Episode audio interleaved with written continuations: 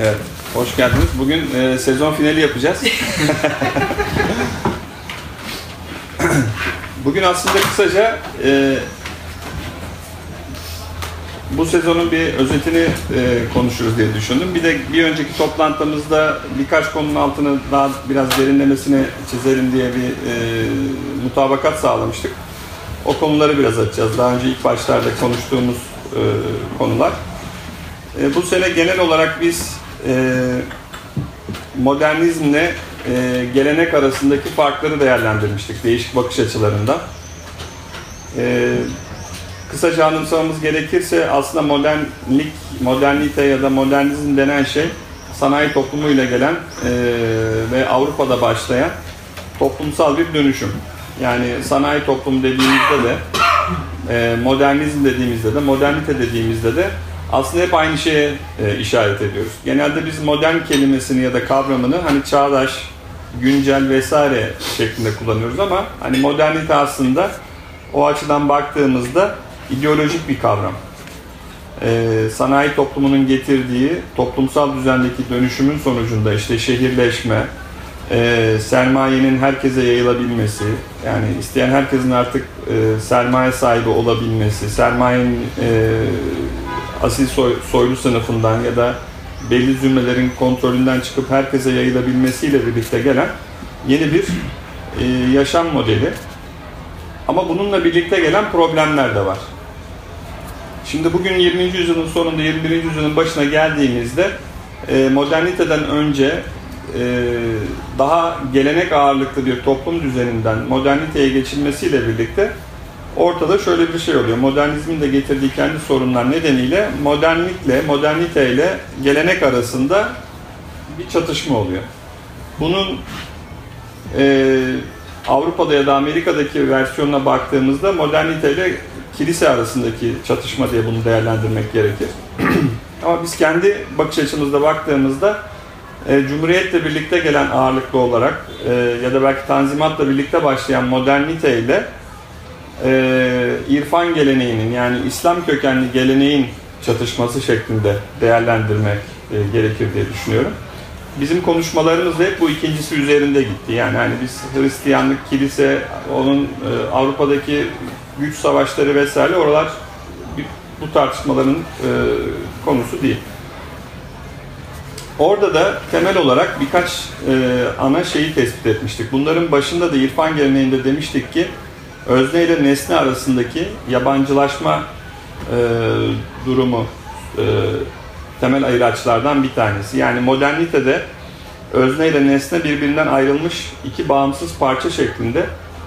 E, oysa e, irfan geleneğinde özne ile nesne bir bütün olarak ele alınıyor. Buna basit bir e, örnekle de şöyle e, açıklayabiliyoruz. E, diyelim ki bugün canı çok sıkkın bir doktor, ertesi gün ameliyata girecek. Modernite o doktorun bugün canın çok sıkın olmasını göz ardı edecektir. Çünkü orada yapılması gereken bir ameliyat var. O ameliyatı yapması gereken de bir mekanizma var ya da bir şahıs var. Bu bir robot olabilir, bir insan olabilir. Sanayi toplumu açısından ya da modernite açısından bunun hiçbir farkı yok. Çünkü oradaki önemli olan şey o ameliyat eyleminin gerçekleşmesi. Ama özne ile nesneyi birbirinden ayırmayan bakış açısı adamın bugün psikolojisi bozuksa yarınki ameliyatında sıkıntı çıkabilir bakış açısında bir yaklaşım. Dolayısıyla da bugün aslında modern toplumda gördüğümüz bazı problemler bireyin kendini boşlukta hissetmesiyle tanımlanan türden problemler. Yani ben bütün bunları ne için yapıyorum? İşte hayatın anlamı ne? O kadar çalışıyorum, çabalıyorum, maddi kazanç elde ediyorum ama hani bunu niye yapıyorum? Bu soruların aslında temeline baktığımızda e, gelenek bakış açısı diyor ki böyle sorunlar bireyde tabii ki var. Çünkü yaşadığı toplum onu bir özne olarak resmin dışına atmış durumda. O aslında sıfatlarıyla ve eylemleriyle var. Yani ürettiği kadar var ya da tükettiği kadar var. Üretiyor, karşılığında bir şeyler kazanıyor, tüketiyor, karşılığında bir şeyler veriyor. Ama onun zat olarak, şahıs olarak arzuları ne, amacı ne, neden sorularına aradığı cevaplar ne bunlarla ilgilenmiyor. İşte o nedenle de belki özellikle de bu işte 2. Dünya Savaşı'ndan sonra e, sanayi toplumunda ya da modernitede yeni bir akım başladı, bir arayış başladı. Biraz da belki sanayi toplumunun, modernitenin bu şahin kanadına karşı güvercin tarafın bir yaklaşım tarzıydı bu. Yani sanayi toplumu gerekirse dünya çapında savaş çıkarabiliyor. Bu yıkıma karşı biz nasıl insanları ya da sistemi koruyabiliriz diye bir arayış başladı. Çok ciddi bu konuda akademik çalışmalar yapıldı. Yani 1950'lerden başlayıp 80'lere kadar gelen bir sürede e, ve değişik modeller öne e, sürüldü. Bir buna bütün bu arayış sırasında yalnız buna bir kod adı verildi. Buna da sanayi sonrası toplum dendi. E, bunun bir diğer adı da postmodernizm. Yani modernite, postmodernite, modernizm, postmodernizm şeklinde. Ama bunu bir şablon başlık olarak e, şey yapıp e, isimlendirilip altının nasıl doldurulacağı bu yıllarca süren çalışmalar sonucunda e, ulaşılmaya hedeflendi ama sonuçta şöyle bir noktaya geldik ki bugün postmoderniteye ya da sanayi sonrası toplum dediğimiz kavramın içini doldurmaya en yakın tanım bu teknolojik gelişmelerle birlikte ortaya çıkan bilgi toplumu kavramı. O bilgi toplumu kavramı da aslında e, ironik bir şekilde e, Japonya'dan çıktı. Yani bu çalışmaların e, bir bacağı da Japonya'daki akademisyenler yaptı ve Japonya'daki bir e, profesör abimiz bir e, bilgi toplumu vizyonu öne sürdü. 1981 yılında yazdığı bir kitap var, Bilgi, Toplumu diye.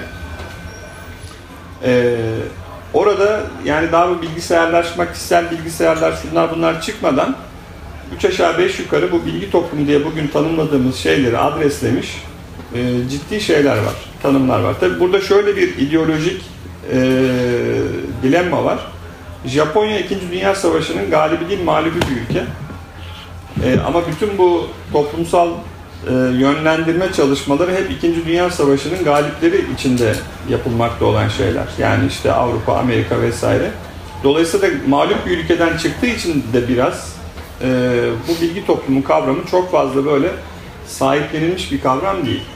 O nedenle bugün geldiğimiz noktada e, işte bu yeni kuşaklar diyoruz işte dijital yerli kuşaklar deniyor, Y kuşağı deniyor, Z kuşağı deniyor vesaire ve bunların farklı bir bakış açısı var deniyor ama bu bakış açıları hep sanayi toplumu paradigmasının içinde alınıp eritilmeye çalışılıyor. E, bunun da son e, şey e, janjanlı başlığı 4. sanayi devrimi. Bu sene başında özellikle ortaya atıldı bu Davos zirvesinden sonra. Yani aslında burada çok ciddi subliminal mesajlar var. Dördüncü sanayi devrimi lafının kendisi bile aslında hatalı bir tanım. Sanayi devrimi bir tane aslında ama bunun evreleri var. İşte birinci evresi mekanik evre. İlk buhar makinesiyle vesaire başlıyor. İkinci evresi elektrikle birlikte geliyor. Ee, seri üretim bandının e, ortaya çıkması. Üçüncü evre elektronikleşmeyle geliyor. Ele, elektronik devrelerin ortaya çıkması e, ile birlikte.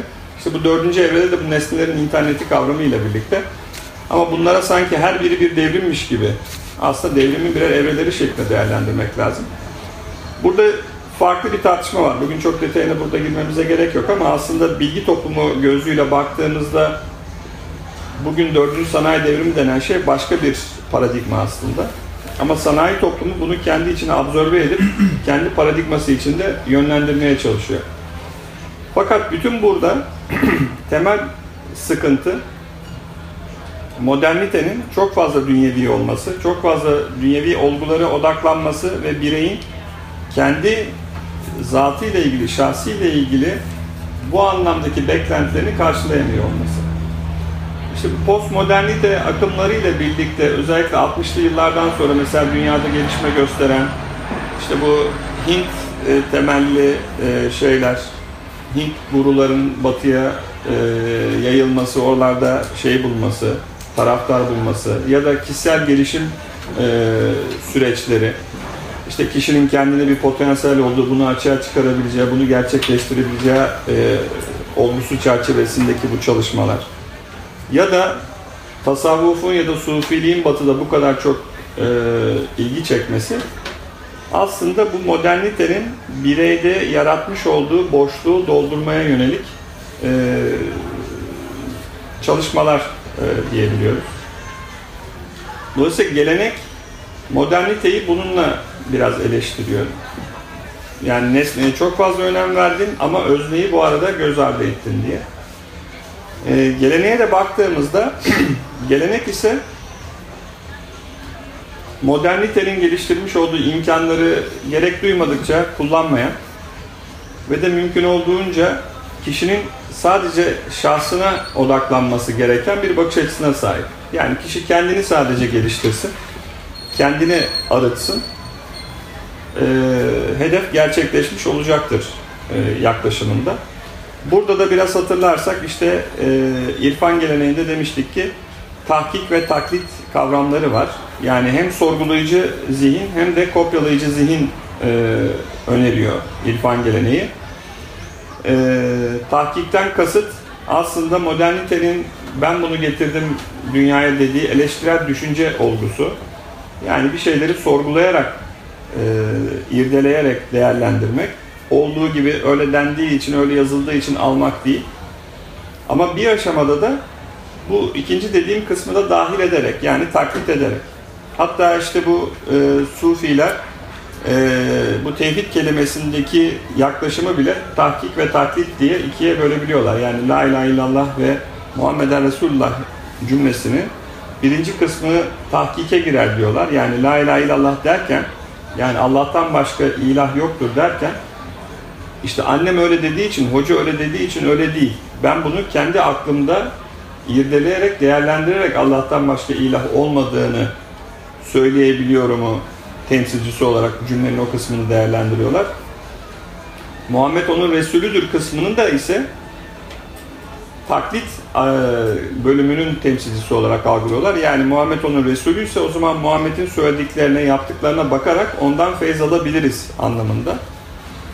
Ee, bu aslında biri birinin yerini tutacak şeklinde diye değerlendirmemek lazım. Aslında e, birey bazında kişinin olgunluk seviyesine göre, bilgi birikimi seviyesine göre kademe kademe geliştirilecek bir şey. Yani e, öyle bir bilgi birikiminde kişi olabilir ki onun hayatının yüzde yüzü sadece taklit seviyesinde kalabilir. Yani peygamber ne demişse ben onu kabul edeyim, peygamber nasıl yapmışsa ben onu yapayım. Sadece bunları yaparak hayatımı geçirebilirim. Ama hani bu yeterli değil deyip devam edecek kişiler için de o referans olarak duruyor ama ötesinde düşünceyi de eleştirel düşünceyi de aklını kullanmayı da resmin içine dahil etmek gerekiyor. Ee, yani başka dinler için söylemek ne kadar doğru bilemiyorum. O konuda benim bilgim yok ama İslam dini için gördüğümüz kadarıyla şunu söyleyebiliriz ki İslam dininin temelindeki en kritik olgu aslında akletmek. Yani aklını kullanmak. Bu aslında biraz tezat oluşturuyor. Mesela hafta içinde takip ettiyseniz bu e, Nobel ödülü alan Profesör Aziz Sancar bir açıklama yaptı. Dedi ki İslam 500 senedir bilime hiçbir katkıda bulunmamıştır diye. Çok doğru bir şey. Ama sıkıntı şu aslında samimi bir Müslümanla konuşsanız yani bu işi e, kafa patlatan birisiyle konuşsanız şunu da söylemesi lazım ki İslam 500 yıl değil 700-800 senedir kendine de bir katkıda bulunabilmiş değil. Ne yazık yani bilime bir katkıda bulunmayı bir kenara bırakın kendine de bir katkıda bulunabilmiş değil. Yani 1215'lerde İngiltere'de Magna Carta imzalanıp ilk defa Avrupa'da kralın mutlak hakları belli bir zümre için yani soylular ya da işte toprak ağları için hafifletilirken onun sokaktaki vatandaşla ilgisi yok pek Magna Carta'nın. Aynı yıllarda Orta Doğu coğrafyasında bütün medreseler kapatılıyordu. Ve de deniyordu ki bugüne kadar yapılmış şeyler eyvallah ama bundan sonra hiç kimse tahkik yapmayacak. Herhangi bir konuda bu nasıldır ya da bunu İslami olarak nasıl açıklarız dedik de demek gerekiyorsa bugüne kadar önce Kur'an'a bakılacak, e, şey hadise bakılacak, sünnete bakılacak ya da bugüne kadar gelmiş hocaların kitaplarına bakılacak. Oradan sonuç çıkarılacak. Ama hiçbir şekilde e, yeni bir düşünce üretilmeyecek. Düşünün yani coğrafya 13. yüzyılda Orta Doğu'da nereye kadar gelmiş ve kendi içlerinde gelen şeylerden dolayı, dinamiklerden dolayı durmuş. başka bir coğrafyada daha yeni başlayan şey 800 sene sonra nereye gelmiş? Ee, dolayısıyla da aslında böyle bir e, İslam'ın aklı dışlaması hadisesi pek İslam'ın kendisiyle ilgili değil. İslam'ın yönlendirici pozisyonuna geçmiş kişilerin, ülkelerin ya da kurumların biraz da bütünüyle politik motivasyonlarından kaynaklanıyor. Yani ben nasıl insanları yönlendirirsem elimdeki politik güç zaafa uğramaz. Benim bulunduğum pozisyon korunur. Bu motivasyonla yapılmış şeyler bunlar. İşte mesela ibadetten kasıt sadece namaz kılmak, oruç tutmak, zekat vermek olsun. Onun dışındaki hiçbir şey ibadet demeyelim. E, namaz sadece camide kılınsın, herkes camiye gelsin namazını kılsın. Yani bu çok şekli ibadet haline gelmiş, içi boşaltılmış olmuş. Oysa daha derinlemesine incelediğimiz zaman şunu görüyoruz ki ibadet denen şey aslında bizim iyilik yapmak, e, olaylara ya da insanlara samimi bir şekilde ve iyilik amaçlı yaklaşmak olarak algılayabileceğimiz her şey aslında bir ibadettir. Yani hani çok tipik örnekler e, sürekli kullandığımız yani yoldan bir tane taşı alıp kenara koyuyorsanız da ya bir araba üstünden geçer de işte sektirir bir cam kırar düşüncesiyle o bile bir ibadettir. Ama aynı eylemi aman ben şu taşı kenara koyayım da bir Allah katında bir şey kazanayım diye düşünüyorsanız, sevap kazanayım diye düşünüyorsanız o pek ibadet olmuyor. Dolayısıyla burada niyet kavramı devreye giriyor. Şimdi İslam'daki en çok suistimal edilen şeylerden biri de eylemle niyet arasındaki e, fark. Çoğunlukla hani biz hep dört kapıdan bahsediyoruz ya aslında yedi kapı ama dört kapının bildiğimiz dört kapının hep birinci kapısı şeriat kapısında baktığımızda niyet hiç pek dikkate alınmaz. Hep eylem dikkate alınır. Yani şunu şöyle yaparsam dinen uygun mu değil mi? Yani aynı eylemi aslında niyeti dikkate alarak yüzde yüz hatalı da yorumlayabilirsiniz, yüzde yüz iyi niyetli de. Yani mesela bunu gündelik hayattan bir örnek verelim. Bir insanı öldürmek. Bir insanı öldürdüğün zaman çok büyük bir olasılıkla işte katil damgası yersin değil mi? Ama diyelim ki birisi sana canına kastediyordu. Sen nefsi müdafaa yaptığında o sırada adam öldü. Şimdi bunun adı katil olmak mı? Gene bir adam öldürmüş oluyorsun ama amacın senin kendin canını korumak olduğu için o zaman katil damgası yemiyorsun. Benzer bir şekilde niyet olgusu da İslam'da aslında çok önemli. Ee, şeriat kapısında çok fazla niyet dikkate alınmıyor. Çünkü şöyle düşünülüyor. Deniyor ki ya şimdi niyeti dikkate alarak yorum yaparsak bu sefer kötü niyetli birisi de ben iyi niyetli o eylemi yaptım deyip aradan sıvışmaya çalışır. Yani bu samimiyetsizlik yani dinin içine ya da sürecin içine girdiği zaman e, niyet kapısı kapanıyor. Sadece eyleme bakılıyor. Onun için de deniyor ki mesela sen ne kadar namaz kılıyorsan o kadar Müslümansın. E ben namaz kılmıyorum o zaman sen ibadet yapmıyorsun. Ya ne biliyorsun? Yani belki hiç hayatında camiye girmemiş bir adam, hayatında camiden çıkmayan bir adamdan daha Müslüman. Öte yandan kafamızı çevirdiğimizde de her şeyin en iyisini Allah bilir diyoruz. Kimin cennete gidip kimin cehenneme gideceğini Allah bilir diyoruz. Her şey öyle diyoruz ama bu tarafa döndüğümüzde adam namaz kılmıyor diye eleştirebiliyoruz. Bunlar tabii hep çelişkili şeyler. Burada tabii irfan geleneğini şununla eleştirmek gerekiyor. İrfan geleneğinin benim şahsi tespitim bu. En önemli e, dezavantaj noktası aslında zamanı durdurarak kişiyi şimdiki zamanda rahatlatmayı, huzur vermeyi, mutlu etmeyi odaklanmış. Gelecekle ilgili, kendini geliştirmekle ilgili bir süreci resmin içine dahil etmemişliği var. Yani mesela sen diyorsun ki hocam ben şöyle şöyle yapıyorum. Eğer en samimi bir şekilde bile olsa sana şöyle söyleniyor işte yani sen onu yap tamam o yeter sana.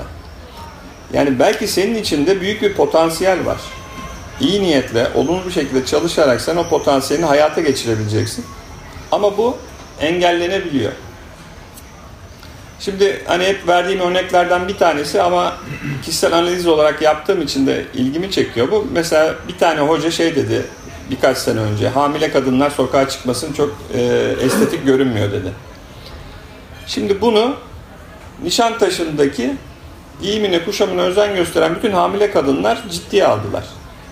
Oysa o kişinin referans kitlesi o kişilerin de aslında eleştireceği hani patiska elbiseyle denize giren bir model var ya yani o kitleye hitap ederek söylediği bir şey. Ama yani %90 doğru ama %10 için yanlış olan şey %10'u çileden çıkarabiliyor. Peki o zaman şunu düşünüyoruz. Yani peki bu adam bunu niye düşünmüyor? Yani bu söylediğim şey herkesi kapsamıyor. Çoğunluğu kapsıyor ama belli bir azınlık da bunun dışında kalıyor. Bunu niye istisna tutarak söylemiyor? Çünkü onun derdi genelle ilgili. Herkesi kapsayıp kapsamaması onun için önemli değil. Yani ben burada 10 kişiyle konuşuyorsam bu 10 kişi benim için önemli. 11. kişinin koyacağım kurala ya da söyleyeceğim söze tezat oluşturup oluşturmayacağını kafamda muhakeme etmek benim ilgimi çekmiyor. Ama o 10 kişi için de o %90 için de o tespiti belki oturup tartışsak evet doğru. Çok e, giyimleri, kuşamları ya da ne bileyim e, şeyleri, yaşam tarzlarıyla antipatik gelebilir hepimize. Burada şöyle bir sıkıntı da ortaya çıkıyor ki bu irfan geleneği gözlüğüyle yaklaşanlar ya bir yüzde on vardır ki belki bu aşamayı geçmiştir, başka bir evrededir ve bu eleştiriyi hak etmiyordur dikkate almamaktalar. Bununla birlikte o yüzde doksanı da oraya çekme konusunda da hiçbir motivasyonları yok. Yani beni bu şekilde buldun, beni bu şekilde mutlu et, işte dinle ilgili, Allah'la ilgili, ibadetle ilgili bana güzel şeyler söyle. Benim işim ferahlasın.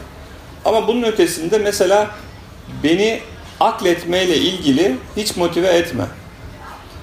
Ya da ne bileyim beni işte bir taşın üzerine bir taş koyma konusunda hiç motive etme. Ya da motive edeceksen belli eylemlerle ilgili olarak et. O eylemlere de baktığımızda işte ne kadar yanlış ne kadar doğru bilmiyorum işte Facebook'ta görüyoruz.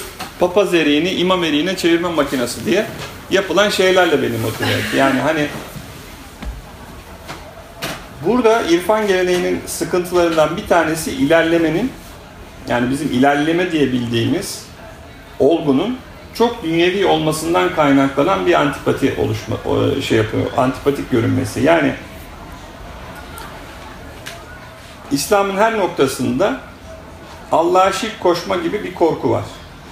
Yani bir eylem, bir şey şirk koşmaktan kasıt da onu Allah'la bir tutma gibi. Yani onu ilahlaştırma. Onun için de mümkün olduğunca eylemleri, eylemlerden kendini o tür eylemlerden ilerlemeye yönelik eylemlerden soyutla. Yani mesela şöyle bir tane bilim adamı bütün hayatını laboratuvarda geçiriyor. İşte yeni bir motor türü yapıyor. O motor türüyle arabalar e, artık petrolle çalışmıyor. Elektrikle çalışıyor. Saatte şu kadar şey yapıyor. Doğaya bu kadar şey veriyor vesaire. Şimdi bunun aslında örneğin irfan geleneğindeki Müslüman bir adam için ya da bir hoca için hiçbir derdi yok. Onun için ona güzelce binebiliyor. Eleştirdiği nokta şu. Diyor ki sen bütün hayatını bu motoru makineyi geliştirmeye harcadın. Evet. Bunu harcadığın için zamanını Allah'a şirk koştun. O motor senin gözünde Allah'la aynı katta. Niye? Çünkü zamanın çoğunu onunla geçirdin. Şimdi buradaki demin bahsettiğimiz niyetle eylem dilemmasına tekrar geliyoruz. Yani niyete hiç bakmıyor. Eyleme bakıyor. Eylemde en çok zamanını neyle geçirdin? Allah'la geçirdiysen Müslümansın. Allah dışında bir şeyle geçirdiysen Müslüman değilsin. Şimdi çevrenizde göreceğiniz işte ya birileri sürekli özgürlükten bahsediyor, demokrasiden bahsediyor. İşte demokrasiyi, özgürlüğü e, tanrılaştırmıştı bunlar dediklerinde eleştirdikleri şey bu. İnsanların sürekli özgür bir ortamda yaşaması için mücadele veren kişileri bütün hayatlarını onunla geçirdikleri için Allahlaştırmış, tanrılaştırmışlar diye değerlendiriyorlar. Oysa burada niyeti sormak lazım. Yani niyet ne? Bu insanlar niye mesela demokrasiyi istiyorlar? Niye özgürlüğü istiyorlar? İnsanların ilerlemesi için. yani insanların ilerlemesinden kasıt ne? Herhangi bir insan bu coğrafyada diyelim ki bu ülkede doğduğunda hiçbir engelle karşılaşmadan kapasitesi ölçüsünde üst düzey bir politikacı da olabilir, üst düzey bir iş adamı da olabilir, üst düzey bir çöpçü de olabilir, ne isterse olabilir. Ama bu özgürlüğü olabilsin. Peki şimdi sıkıntı şu. Bu olduğu zaman bütün bunlar dünyevi değil mi? Yani Tanrı'yla ya da Allah'la nasıl irtibatlandıracağız? Bu çok önemli bir konu ve gördüğüm kadarıyla İslami referans ya da gelenek referansı kesinlikle burada bir tezat görüyor. Yani ne kadar dünyevi şeylere vakit ayırırsan o kadar e, sen Tanrı'dan, Allah'tan uzaklaşıyorsun gibi bir formül var. Onun için de namaz, niyaz, ibadet e, bunun bir ileriki seviyesinde hani tarikat kapısına geldiğinde işte şey nefsini e, arındırma, temizleme fenafillah, bekabillah mertebeleri ama sürekli sen şahıs olarak Tanrı ile irtibat halinde kurma ile ilgili geçireceğin eylemler. Dünyevi hiçbir eylem yok. Belki de hani 21. yüzyılda aşılması gereken e, temel problem bu diye düşünüyorum. E, şimdi burada aslında bu irtibatı sağlayabilecek bir yol var. Yani hani çok büyük bir problem değil bu aslında. Önemli olan şey tekrar geliyoruz niyet. Şimdi mesela Aziz Sancar öyle söyledi. 500 sene İslam'a hiç katkıda bulunmadı dedi. Ben de şöyle düşündüm. Mesela bugün Aziz Sancar gibi bir bilim adamı herhangi bir konuda işte kendi alanında Nobel kazandıracak bir buluş yaptığında bu buluşun ticari hale getirilip sanayi toplumuna fayda sağlayacak yeni ürünler, yeni üretim tüketim sürecini zenginleştirecek bir şey olmasını katkı sağlayacak bir araç olarak değerlendirildiğini gördüğünde mi onun gibi bir bilim adamı mutlu olurdu? Yoksa daha başka bir amacı gerçekleştirdiğini gördüğünde mi? Daha belki ulvi bir amacı. Ben sanmıyorum ki en azından Nobel seviyesinde olmak zorunda da değil ama herhangi bir samimi bilim adamının buluşunun işte bir şeye dönüştürülüp üretim tüketim sürecinde zincirinde bir şeye halkaya dönüştürülüp vatandaştan daha çok para ya da vatandaşın daha çok sömürülmesi sürecine e, vakfedilmesini herhangi bir samimi bilim adamının çok e, şey yapacağını düşünmüyorum ben. E, onu mutlu edeceğini düşünmüyorum. Yani herhalde şöyle düşünecek, ulan bunun için ben bu kadar vakit harcadım bunu icat ettim. Yani herhalde çok az bilim adamı vardır değil mi? Bir şey yapayım da işte milyarlarca dolar kazanayım motivasyonuyla o bir şey yapmayı, bir şey icat etmeyi e, göze alıyor ya da vaktini ona harcıyor. Daha ulvi bir şey için, insanlığa bir katkıda bulunmak için, insanlığın ilerlemesi için bu tür şeyleri e, yapıyorlar. Şimdi insanlığın ilerlemesini sahiplenmiş olan, en güçlü bir şekilde sahiplenmiş olan ö, mekanizma sanayi toplumu, sanayileşme. Yani bunu ben maddeye çeviririm, paraya çeviririm, bir süreci dönüştürürüm, oradan para kazanırım. Ne kadar çok para kazanırsam da oraya o kadar çok şey yatırırım. Ama çoğu bilim adamı da bunu bu amaçla aslında yapmıyor. Şimdi birkaç adım geriye gidiyorum. Şunları düşünmeye başlıyorum. Şimdi gelenek referansıyla bakalım. Tasavvuf bize ne diyor? Bütün bu her şeyin amacı ile ilgili olarak deniyor ki Allah'ın ağzından deniyor ki ben gizli bir hazineydim, bilinmeyi murad ettim. Şimdi bu bilinme arzusu aslında temel referans. Bilinme arzusu tek yönlü bir şey de değil, çift yönlü bir şey. Yani ulu yaradan kademe kademe alemleri yaratıyor. Ve bu alemlerde sürekli kendini görmek istiyor. Bunu bir tür ayna olarak düşünebilirsiniz. Yani öteki her şey bir ayna olsun ve bu aynaya bakan da sadece Allah var diye bakalım. Dolayısıyla da o aynanın ne kadar parlak e, olursa oradan Allah'ın kendi aksinin kendine yansıması o kadar mükemmelleşecek. Şimdi Mevlana'da bir öykü var. Bunu anlatan. En güzel resim yarışması düzenleniyor. İki grup var. Biri sanırım Çinliler, biri de işte Müslümanlar.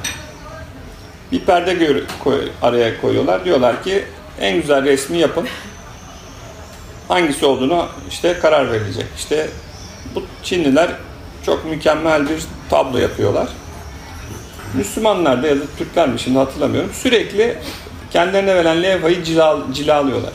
Cilalıyorlar, parlatıyorlar, şey yapıyorlar. Perde bir açılıyor. Burada mükemmel bir resim. Burada ise onun mükemmel bir aksi, yansıması. Orayı ayna gibi yapmışlar çünkü. Yani bu öyküden çıkan e, şey şu, e, bütün alemlerin varlık sebebi aslında Tanrı'nın o mükemmelliğini ona aksettirebilmek. Bilinme arzusu, bilinmeyi murad etme e, arzusu o şekilde gerçekleşebilir diye yorumlanıyor. Şimdi burada şeyi de bilmekte fayda var. O geçen toplantılarda gündeme gelen bir daha üzerinden geçelim denen şey de bu kısımdı. yani bu Allah'tan insana kadar ki o yaratma sürecinin kademe kademe olduğunu söylemiştik. O kademelenme nasıl oluyor? Çünkü en basit soruyla başlayalım. Hani yine gelenek referansıyla baktığımızda deniyordu ki e, bu bir ayettir. Allah bir şeyin olmasını isterse ona ol der, o da olu verir. Kün emri yani. Ol demek kün. Şimdi Allah bir şeye ol diyor, o da oluyor. Allah bir şeye ol diyorsa, Allah ona ol demeden önce o şey vardı ki, o emri aldı ya da o emri alan bir şey var. O zaman nasıl oluyor bu? Yani Allah bir şeyi yaratmadan önce mi yaratmış oluyor? Şimdi bununla ilgili olarak e, dörtlü, beşli, yedili yaratma mertebeleri var. Bunların hepsi aynı kapıya çıkıyor ama en gelişmiş olan yedili mertebe. E, toplantıdan sonra da ben fotoğrafları var. Onları gruba göndereceğim. Oradan da bakabilirsiniz. Şimdi deniyor ki bu İbn Arabi'de de pek pek çok e, tasavvuf aliminde de e, kabul edilmiş bir yapı var. Başlangıçta deniyor. Sadece Allah vardı. Ama Allah zat seviyesinde vardı. Allah'ın zatı vardı. Ve o bilinmez bir hazineydi. Ben bir gizli hazineydim. Hadisinin birinci kısmı tam oraya hitap ediyor. Buna la tayin e, mertebesi deniyor. Yani hiçbir şey daha tayin etmemiş, hiçbir şey oluşmamış. Bu Tanrı'nın zat seviyesi. Aslında oradan ilk ortaya çıkan şey, Tanrı'nın ilk yarattığı şey, e, buna tayini evvel deniyor. Yani birinci tayin, e, hakikati Muhammedi denen, Nuri Muhammedi denen, bu kavramları duymuş olabilirsiniz. Ya da levh-i mahfuz denen şey. Yani varlık tecellisi. İlk yaratılan şey, Tanrı'nın ilk yarattığı şey varlık tecellisi. Ve bu hala dikkat ederseniz Allah'ın kendisiyle ilgili bir şey. Burada deniyor ki zat seviyesinden Allah sıfat seviyesine nüzul etti. indi. Yani bizim Esma-ül Hüsna, Hüsna diye bildiğimiz Allah'ın 99 ismi var. Bu 99 isim yekün tek bir yekün olarak, tek bir şey olarak, tek bir isim olarak bu seviyede yani birinci seviyede, tayin evvel seviyesinde zuhur etmiş oluyor. Yani bunu öyle bir şekilde düşünün ki bu tek bir şey ama her şeyi içeriyor. Bir sonraki seviye tayin e, sani yani ikinci tayin evresi.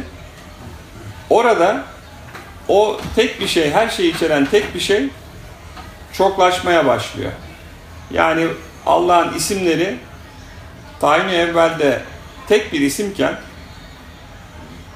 Allah o isim. Tayin-i Sani'de Esma-ül Hüsna seviyesine geliyor. Yani çoklaşmaya başlıyor. Yani işte yaratıcı, e, hayat verici, her şeye gücü yeten, e, bütün rızkları veren, Rahman olan, Rahim olan vesaire bütün o isimler bu üçüncü seviyede yaratılıyor. Dolayısıyla da deniyor ki zat seviyesi, sıfat seviyesi ve isim seviyesi şeklinde. İsim derken de fiiller vesaireler de bunun içine giriyor. Yani e, hayat verici olmak bir eylem mesela. İşte bu üçüncü seviyeden sonra yani la tayin de birinci seviye olarak kabul edersek la tayin, tayin evvel ve tayin hüsani. Üçüncü seviyeden sonra Allah'ın zatı Allah'ın sıfatlarına emir veriyor. Yarat diye, kün diye. Ve o kendi sıfatları bunları yaratmaya başlıyor. Rızk veren rızk veriyor. Rahman olan hayat veriyor. İşte can veren can veriyor şeklinde. Yani o nefsi rahmani denen Rahman nefsin üflenmesi bu üçüncü aşamadan sonra oluyor. Ondan sonraki dört aşamada da ruhlar alemi, misal alemi, cisim alemi ve insan alemi diye silsile şeklinde yaratılıyor. Bu dördüne de nesne seviyesi, cisim seviyesi deniyor. Yani zattan başladık, zat, sıfat, isim ve nesneler oldu. Ruhlar basit nesneler olarak yorumlanıyor. Ee, misal alemi bileşik ama gözle görülmeyen nesneler olarak cisim alemi ise artık bizim bildiğimiz fiziksel dünya şeklinde yani bileşik ve de e, gözle görülebilen kesif nesneler olarak adlandırılıyor. Şimdi bu bir kere zaman çizelgesine koyup da birinci zamanda ya da sıfırıncı zamanda bu vardı, sonra bir süre geçti bu oldu, bir süre geçti bu oldu şeklinde düşünmemek lazım birincisi. İkincisi, bu farklı farklı birbirinden kopuk kopuk alemlerde, dünyalarda olan şeyler olarak da düşünmemek lazım. Yani böyle yedi tane alem var, hani sanki paralel evrenmiş gibi her biri bir birbiriyle bağımsız ama bir geçiş noktaları olan kademeler şeklinde düşünmemek lazım. Bunu tek bir parça olarak düşünmek lazım. Aslında her şey tek bir şeyin içinde oluyor. Biz sadece bu devinimi anlatabilmek için bu kelimeleri kullanıyoruz. Yani belki her şey oldu ve bitti. Belki her şey hala devam ediyor. Biz bunu bilemiyoruz. En azından şunu tespit etmemiz lazım. Yani hani biz şimdi insan alemindeyiz, cisim alemindeyiz. 6 ve 7. alemlerdeyiz. hani bir ışınlanma olsa da oradan işte misal alemine mi geçilir? Oradan ruhlar alemine mi gidilir? Öyle değil. Hepsi aynı anda ama hepsi birbiriyle iç içe ve hepsi bir şekilde farklı farklı mertebeleri sembolize ediyor. E, vahdedi vücut denen şey aslında özde bu. Yani bütün bunları bir kademe kademe düşünmek bir de bütün bunları tek bir şey olarak düşünmek. Onun için işte peygambere gelip soruyorlar. Diyorlar ki e, ya tamam bütün bu her şey yaratıldı. Allah alemleri yarattı falan. Tamam ama bunlardan önce ne vardı? Hiçbir şey yokken ne vardı diye soruyorlar. Peygamber de diyor ki hiçbir şey yokken Allah vardı. Aradan yüzyıllar geçiyor. Bir tane sufi aynı cümleyi söylerken o da bir katkıda bulunuyor. Diyor ki şimdi de öyledir. Şimdi de öyledir. Şimdi de sadece Allah var. İşte kesrette vahdeti görmek denen şey bu. Yani biz baktığımızda çokluğu görüyoruz ama çokluk bu gözlükle baktığımızda gördüğümüz şey. Yani cisim aleminde baktığımızda, cisim mertebesinde baktığımızda gördüğümüz şey. Ama onu zat mertebesinde baksak sadece tek bir şey göreceğiz. La tayin aşamasında bir Allah. Hatta deniyor ki La tayin aşamasında e, insan hiçbir şekilde e, Allah'ı tanımlayamaz, isimlendiremez bile. Onun için o seviyeye de e, ona hu kelimesi kullanıyor. Yani o. Kafamızda hiçbir şey çağrıştırmasın diye. Allah kelimesi tayin evvel seviyesinde başlıyor. E, bütün isimlerini cem etmiş tek isim olarak. Onun için la tayin seviyesinde Allah diyemiyoruz ona. Allah dediğimiz zaman çünkü sınırlamış olmaya başlıyoruz. Ee, mesela İbn Arabi de diğer pek çok sufi de diyor ki Allah'ı kendisinden başka hiç kimse sevemez. Niye? Çünkü Allah'ı kendisinden başka hiç kimse bilemez. Niye? Çünkü la tayin seviyesiyle ilgili biz hiçbir şey fikir beyan edemeyiz. Bizim için o var olabileceğini değerlendirdiğimiz, e, düşünebildiğimiz, tahmin edebildiğimiz ama onun ne olduğu hakkında hiçbir şey söyleyemeyeceğimiz, düşünemeyeceğimiz bir evredir diyorlar. E peki hani bu kadar peygamberler ya da daha veliler şunlar bunlar öyle böyle hani Allah'la vahiy alıyor vesaire bütün bunlar bütün bunlar aslında Allah seviyesiyle ilgili. Yani sıfatların bütünleşmiş olduğu seviyeyle irtibatlandırılabilecek bir şey. Zat seviyesinin ne olacağı konusunda hiçbir şey söylenemez deniyor. Şimdi bu açıdan belki de hani e, biraz da ironik olarak şunu diyebiliriz.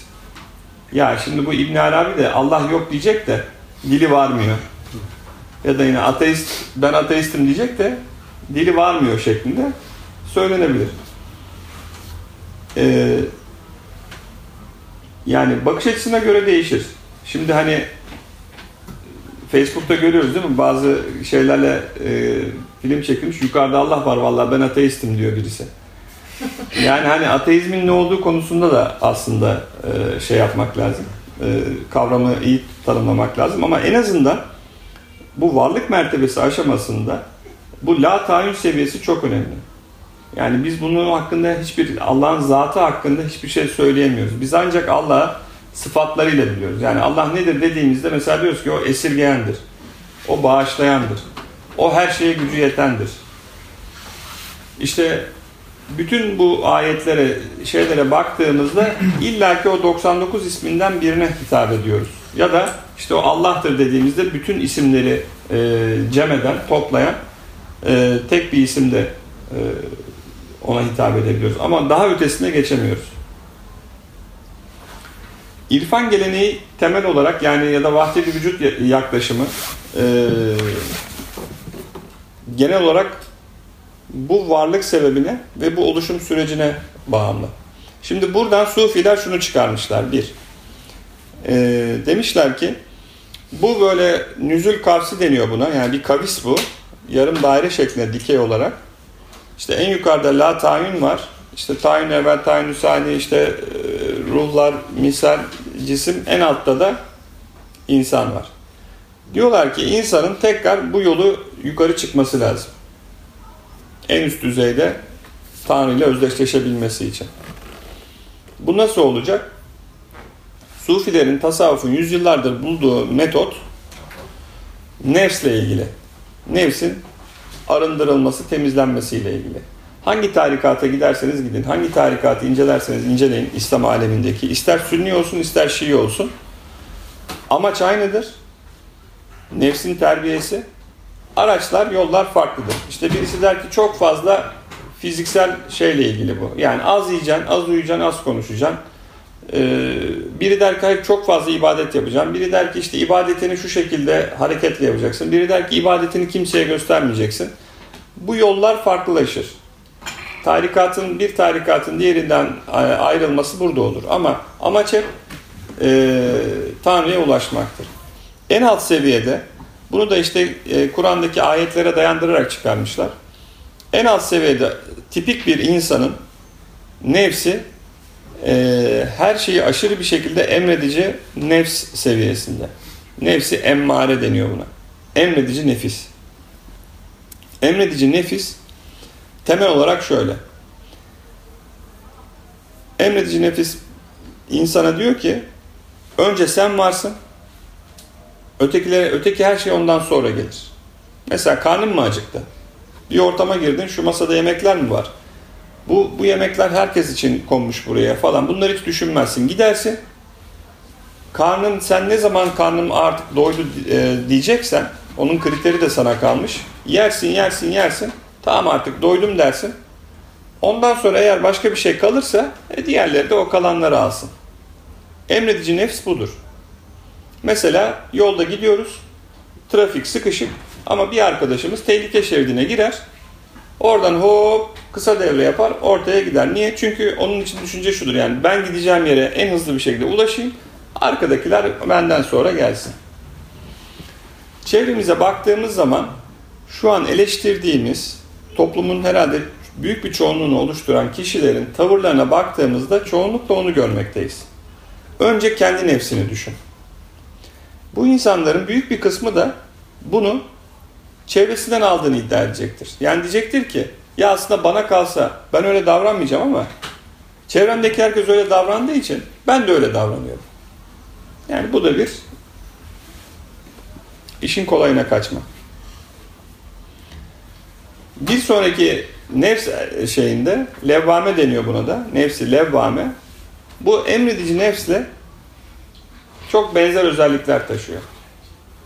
Fakat bir aşamada Hani deminki yemek örneğine verirsek gene kendisi önce kendini düşünerek karnını doyuruyor tıka basa. Ama ondan sonra bir pişmanlık duymaya başlıyor. Ya diyor. Ama pişmanlığı şey için değil. Ya ötekilerine az kaldı diye değil. Kendisiyle ilgili. Diyor ki mesela bugün gene çok yedim ya. Yani gene kendiyle derdi. Ama emmare de o da yok. Yani emmare de o yiyebildiği kadar yesin. Çalıp çırpabildiği kadar çalıp çırpsın. Yolda işte başkasını e, rahatsız edebildiği kadar etsin. Yeter ki kendi amacına ulaşsın. Emmare, levvamede biraz daha böyle bir pişmanlık algısı var. Bir sonraki aşamada bu pişmanlıklar ya ben bazı şeyleri yanlış yapıyorum deyip doğruları nasıl yapabileceği konusunda ilham almaya başlayan bir nefs olduğu söyleniyor. Onun için ona mülhime deniyor. İlham almaya başlayan mülhime, lefi, e, şey, e, nefsi mülhime deniyor. Ve dördüncü aşama bir önemli e, kilometre taşı. Ona da mutmaine deniyor. Nefsi mutmaine yani mutmain tatmin olmuş nefs demek. E, onu da şöyle yorumlayabiliriz. Yani özellikle dünyayı görebildiğimiz haliyle, algılayabildiğimiz haliyle dünyevi şekilde baktığımızda o seviyeye gelmiş bir nefs ya herhalde bunun ötesinde artık bir şey yoktur. Yani ben yaşadıklarımdan da kazandıklarımdan da tatminim. Allah bereket versin diyebilecek bir seviye bu. Şimdi sufiler diyorlar ki biraz böyle değiştiğiniz zaman bir insan kendi başına herhangi bir kılavuz olmadan bu dört aşamaya kadar gelebilir. Çünkü çok dünyevi şeylerle ilgili bu. Yani kendi nefsini, kendi isteklerini vesaireyi şey yaparak e, adam ederek e, ben artık bu tatmin seviyesine geldim diyebilirsin. Bu arada şunu da söylemekte fayda var. Bu nefsi terbiye etme e, sürecinde nefs yok edilmesi gereken bir şey olarak görünmüyor. Yani nefs bir aslında yabancı madde benim onu içimden çıkarıp atmam gerekir değil. Nefs zaten benim zatım, benim şahsım. O, o yok olmayacak yani. Ben sadece onu disipline edeceğim. Ben onu eğiteceğim. Bundan sonraki üç aşama daha e, ciddi e, eğitim gerektiriyor ve orada hani en azından bu dört aşamada bile kendi başına gelebilsen bile bundan sonraki aşamalarda mutlaka bir yol göstericinin olması gerekir deniyor ama hani bu da günümüz dünyasında tartışılabilir bir şey. Kişi bunları da e, istidadı varsa aşabilir. İşte bunlara e, nefsi e, raziye deniyor. Razı olan nefs. E, nefsi marziye deniyor. Razı olunan nefs. Ve de nefsi kamile deniyor. Artık e, kamil olmuş nefs. Şimdi bu razı olan ve olunan ilginç. Eee beş, razı olunan nefs de temel şey kişinin Allah'tan razı olması. Normalde belki şey beklenirdi. Hani önce Allah kişiden razı olur diye beklenirdi ama burada tam tersi razı olan nefs var. Kişinin Allah'tan razı olabilmesi. Bu çok hassas bir konu. Yani kişi Allah'tan nasıl razı olacak? Bunu şöyle yorumlayalım. Ya hayatta başına ne gelecekse sen bundan razı olacaksın. Olabilir misin? İyilikler geldiği zaman başına razı olmak kolay Allah'tan. Kötülükler geldiğinde, nahoş bir şey geldiğinde de razı olabilecek misin? Hani bu çok kadercilik şeklinde yorumlanabiliyor ama bu kadercilikten ziyade daha felsefi düzeyde şeyi görebilmek. E, teslim olma olgusunu görebilmek. Yani aslında biz bir bir kümenin içindeyiz ve o kümeden hiçbir zaman çıkamayız. Yani o kümenin sınırlarını zorlayıp geçemeyiz. Onu görebilmek. Tevekkülle ilgisi var. Var. Tabii ki. Ee, bu aşamayı ancak geçtikten sonra kişi e, Allah da ondan razı olur deniyor. Aslında bu biraz da iç içe geliyor. Yani sen kişi gerçekten Allah'tan razı olabilirse Allah da ondan zaten razı olmuştur şeklinde. İşte bu aşamaları geçtikten sonra e, insanın kamil seviyesine geliniyor ki burada fenafillah ve bekabillah mertebeleri geliyor. Yani fena aslında kişinin Allah'ta kendini eritmesi, yok etmesi. Yani bir akarsuydum ben ve ondan sonra bir okyanusa karıştım. Artık o okyanusa karıştığı zaman ya da bir denize karıştığı zaman o akarsu müstakil bir akarsu olmaktan çıkar artık o suyun, o ummanın bir parçası haline gelir. Fena öyle bir şey. Yani fena aslında kötü anlamında değil. E, fena yok olmak. Fena fiillah Allah'ta yok olmak demek. Fena ile beka arasındaki şey, beka ise kalıcılık. Ee, yani fenayı geçici olarak Allah'ta kişinin kendi yani kendi benliğini, kendi nefsini artık göremez hale gelmesi, Allah'la işte hani o enel hak seviyeleri denilebilecek şeyleri idrak etmesi. Ama buradaki süreklilik beka billah anlamına geliyor. Yani belki anlık olarak ya da kısmi olarak sen bunu hissediyorsun, fena oluyor. Ama daha uzun süreli bunu idrak ettiğinde beka oluyor, beka billah oluyor. Şimdi burada şöyle bir ilginçlik var. Peki bir insan, ben düşünüyorum şimdi, sesli düşünüyorum. Bir insan bütün bu nefs mertebelerinden geçiyor, beka billah seviyesine ulaşıyor. Ondan sonra ne olacak? Şimdi eğer gerçek amaç buyduysa orada adam mutlu mesut yaşayacak işte. Allah'la bir olmuş. Allah'la el ele diyelim ki iç içe hayatını idame ettiriyor. İşte marifet kapısı orada devreye giriyor. Yani marifet seviyesinde e, deniyor ki sen beklenebilen mertebesine bile ulaşmış olsan işin bitmedi. Sen tekrar aşağı ineceksin. Bu aşamalara gelememiş olanların elinden tutup oraya götürmek için çabalayacaksın. İşte buna da örnek olarak da şeyi gösteriyorlar. Peygamberin Miraç olayını. Peygamberin miracı e, beka seviyesine ulaşmışlıktır. Ama deniyor ki orada Allah ona dedi ki şimdi sen git e, ümmetini buraya getir. Bunun bunun da yolu namaz kılmak. İşte namaz e, şeyin e, miracın iki rekatlık sembolizmasıdır deniyor. Onun değişik aşamaları var.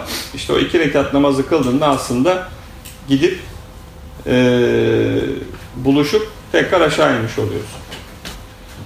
İşte marifet aslında geriye dönüp el verip diğerlerini de yukarı çekebilmek. Şimdi bu sadece ulvi boyutta olan bir şey mi? Bu aslında bana İslam'ın en önemli kavramlarından biri olan akletmeyi de resmin içine dahil ettiğimde başka bir mesaj veriyor. Şimdi işte Hac suresi 46. ayet diyor ki onların e, kalpleri vardır onlarla ak- aklederler diyor. Kalp, kalple akletmek aslında tefekkür, derin düşünce. Yani bir şeyleri birbirine bağlayabilmek. Olguları bir araya getirip oradan bir sonuç üretebilmek. Yoksa hani bir beynin düşünmesi bir de kalbin düşünmesi var şeklinde değil. Ee, derin düşünmek. Peki insan niye derin düşünecek? Derin düşünmek, akletmek aslında ilim demek. Şimdi bir boyut değiştiriyorum ve şu soruyu soruyorum kendime. Diyorum ki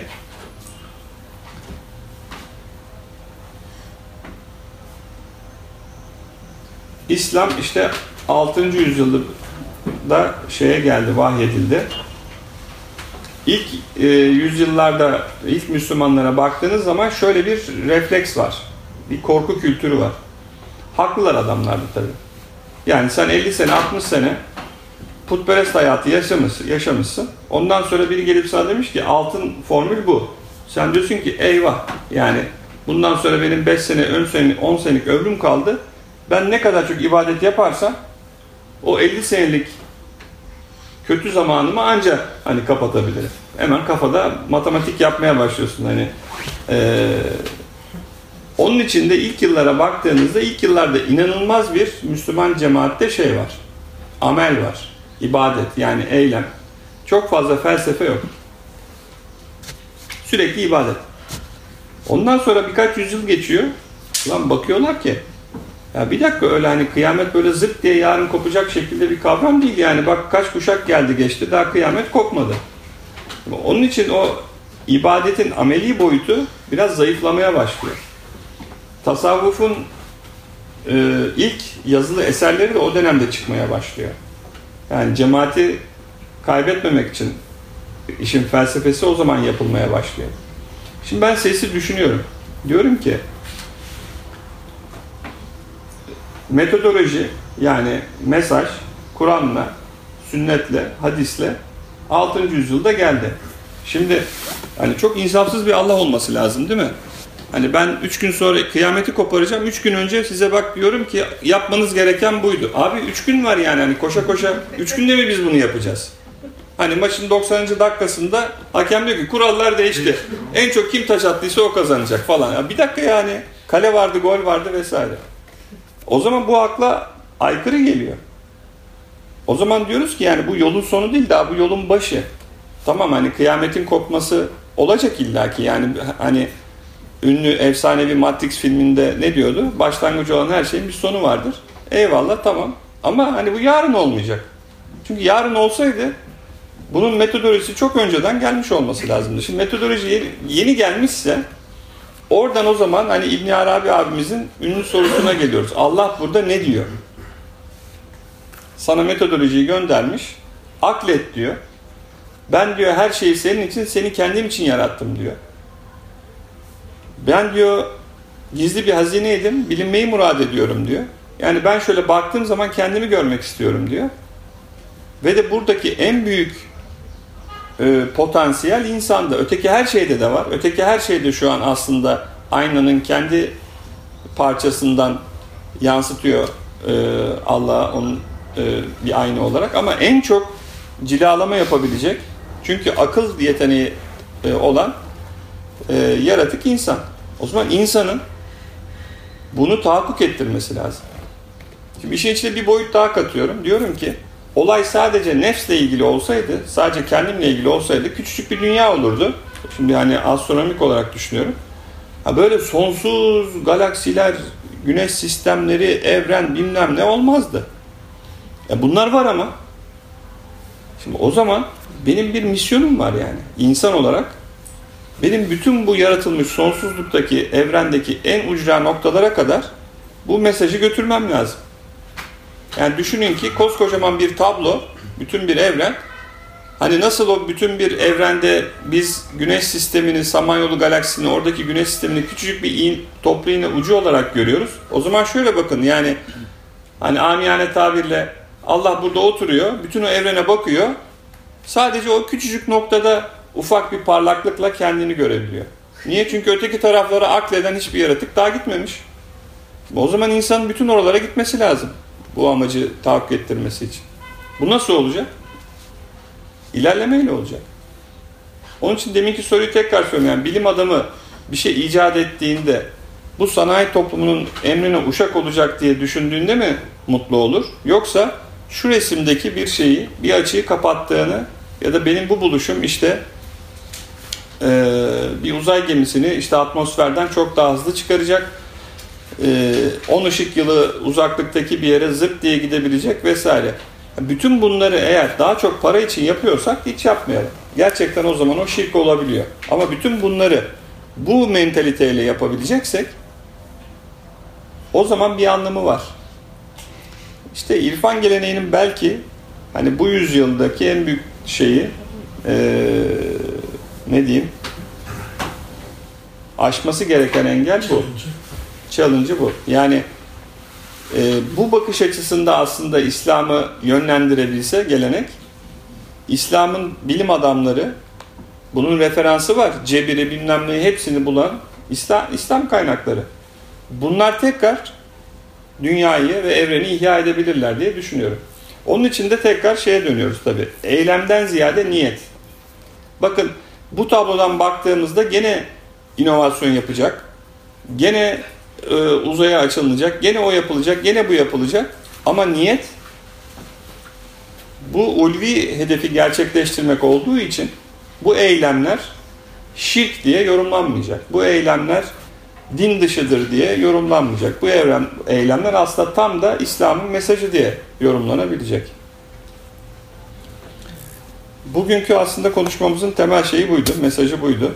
Ee, hani bu çerçevede biraz varlık mertebelerini ve nefs mertebelerini de anlatmak istedim ama hani temel kavram açıkçası e, olay sadece hani nefsini geliştirmekle ilgili değil. Çünkü şöyle düşünün, Siz diyelim ki bu 7 mertebeli şeyden geçtiniz, kendinizi belli bir noktalara getirdiniz. Allah'tan razı oldunuz, şu oldunuz, bu oldunuz.